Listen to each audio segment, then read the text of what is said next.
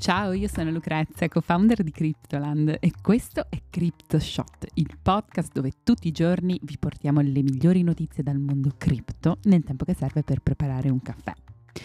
Oggi è lunedì 15 maggio e iniziamo parlando di Do Kwon, ex CEO di Terraform Labs, che dopo essere stato arrestato in Montenegro a marzo, venerdì è stato rilasciato su cauzione.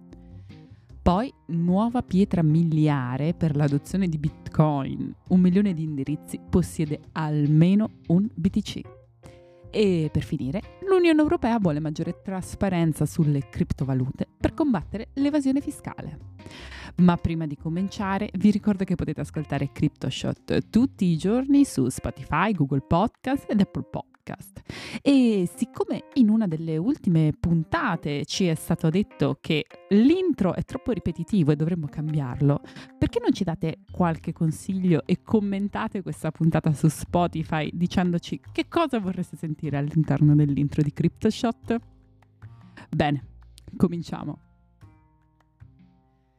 Venerdì un tribunale del Montenegro ha concesso la liberazione su cauzione a Do Kwon, imprenditore ed ex CEO di Terraform Labs, accusato negli Stati Uniti di frode multimiliardaria. Kwon è stato rilasciato con una cauzione di 400.000 euro in attesa di un processo per le accuse locali, ossia falsificazione di documenti ufficiali. Kwon, che è cittadino sudcoreano, è stato il founder di Terraform Labs, l'azienda dietro la stablecoin Terra USD che è crollata nel maggio 2022 e ha inaugurato il crypto winter, creando scompiglio in tutto il mercato delle criptovalute.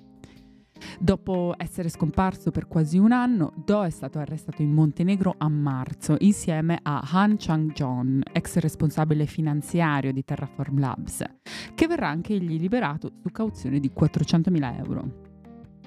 Dopo l'arresto, il Tribunale distrettuale degli Stati Uniti a Manhattan ha reso pubblici gli otto capi di imputazione contro Do Kwon, tra cui frode ai danni dei titoli, frode via cavo, frode nei confronti delle commodity e cospirazione. Il tribunale di base nella capitale del Montenegro, Podgorica, ha sentenziato che i due imputati resteranno agli arresti domiciliari e saranno sotto la supervisione della polizia. La polizia del Montenegro ha arrestato Do Kwon e Chang Jong all'aeroporto di Podgorica mentre cercavano di imbarcarsi su un volo per Dubai con passaporti costaricani contraffatti, un secondo set di passaporti belgi, computer portatili e altri dispositivi nel loro bagaglio. Attualmente le autorità sudcoreane e quelle statunitensi hanno richiesto l'estradizione di Do Kwon e Chang Yon e il sequestro dei loro computer.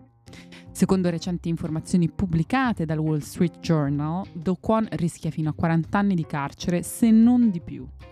Il procuratore sudcoreano che supervisiona il caso, Dan Sang-han, vuole che il fondatore e amministratore delegato di Terra sia estradato in Corea del Sud per essere processato e per, ne- per ottenere giustizia dopo che l'implosione di Terra USD ha mandato in fumo 40 miliardi di dollari degli investitori.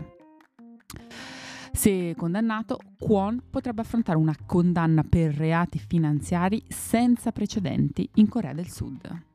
Ma andiamo avanti perché nel corso del weekend Bitcoin si è portato a casa un nuovo record. Dal 13 maggio sono più di un milione gli indirizzi wallet che detengono più di un Bitcoin intero. La quantità di indirizzi con un saldo superiore a un bitcoin ha registrato una crescita significativa verso la fine di febbraio dello scorso anno, nel periodo in cui bitcoin ha iniziato a correggere verso il basso il suo valore dopo aver raggiunto il suo all-time high. Infatti, nonostante la solida ripresa di Bitcoin nel primo trimestre di quest'anno, il prezzo della criptovaluta numero uno del mercato è ancora quasi due terzi inferiore al record storico di 69 mila dollari, raggiunto nel novembre 2021. Il lato positivo in tutto questo è che la diminuzione del prezzo di Bitcoin ha agevolato l'acquisto di BTC da parte di nuovi investitori e ha permesso a coloro che erano già holder di aumentare il numero di Bitcoin in loro possesso. Durante il bull market scatenato dalla pandemia, la crescita del numero di indirizzi con almeno un BTC era rallentata notevolmente, ma questa tendenza si è poi invertita con la caduta del prezzo di Bitcoin lo scorso anno.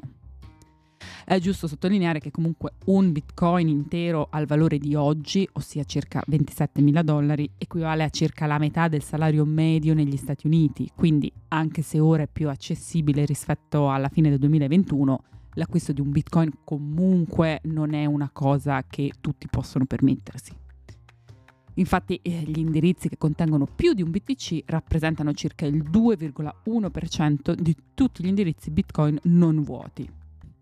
Inoltre è importante sottolineare che un indirizzo che possiede un Bitcoin non corrisponde necessariamente a una persona. Ci sono individui, ad esempio, che controllano più indirizzi e alcuni di questi possono appartenere a istituzioni o gruppi di persone. Ma nonostante questo, il raggiungimento della milestone di un milione di indirizzi mette in evidenza quanto il Bitcoin sia maturato e si sia radicato nel mainstream negli ultimi anni. Il fatto che più persone detengano un bitcoin intero potrebbe portare a una maggiore stabilità dei prezzi, poiché un minor numero di holder, al contrario, può comportare una pressione di acquisto e vendita squilibrata, causando significative fluttuazioni dei prezzi. Tuttavia resta da vedere l'impatto a lungo termine di questa tendenza sull'intero mercato delle criptovalute. Torniamo a parlare di Unione Europea perché l'UE sta pianificando un progetto di legge per imporre a tutte le aziende di criptovalute l'obbligo di rivelare alle autorità fiscali del blocco di 27 paesi i dettagli e le informazioni sulle proprietà dei loro clienti. I funzionari della Commissione hanno dichiarato che il progetto di legge ha ricevuto unanima approvazione durante una riunione mercoledì e la, la, legislazione sulla condivisione dei dati dovrebbe essere approvata dai ministri delle finanze proprio questa settimana. La legge, eh, datata 5 maggio, rispecchia la linea delle proposte avanzate dalla Commissione europea nel dicembre 2022 che mirano a combattere l'evasione fiscale legata agli asset digitali all'interno dell'UE. Secondo la legge, la Commissione dovrà istituire un registro degli operatori di criptoattività entro dicembre 2025, anticipando di un anno la precedente scadenza e le regole entreranno in vigore dal 1 gennaio 2026. Da sottolineare che questa nuova legge include ancora al suo interno le piattaforme di trading di token non fungibili che possono essere utilizzati per pagamenti o investimenti e tutti i fornitori di servizi cripto al di fuori del blocco ma che hanno clienti europei. Anche per oggi è tutto, io sono Lucrezia, vi ringrazio di avermi ascoltata, aspetto le vostre risposte sotto l'episodio perché vi leggo sempre e noi ci sentiamo domani per un nuovo episodio di CryptoShot. Ciao!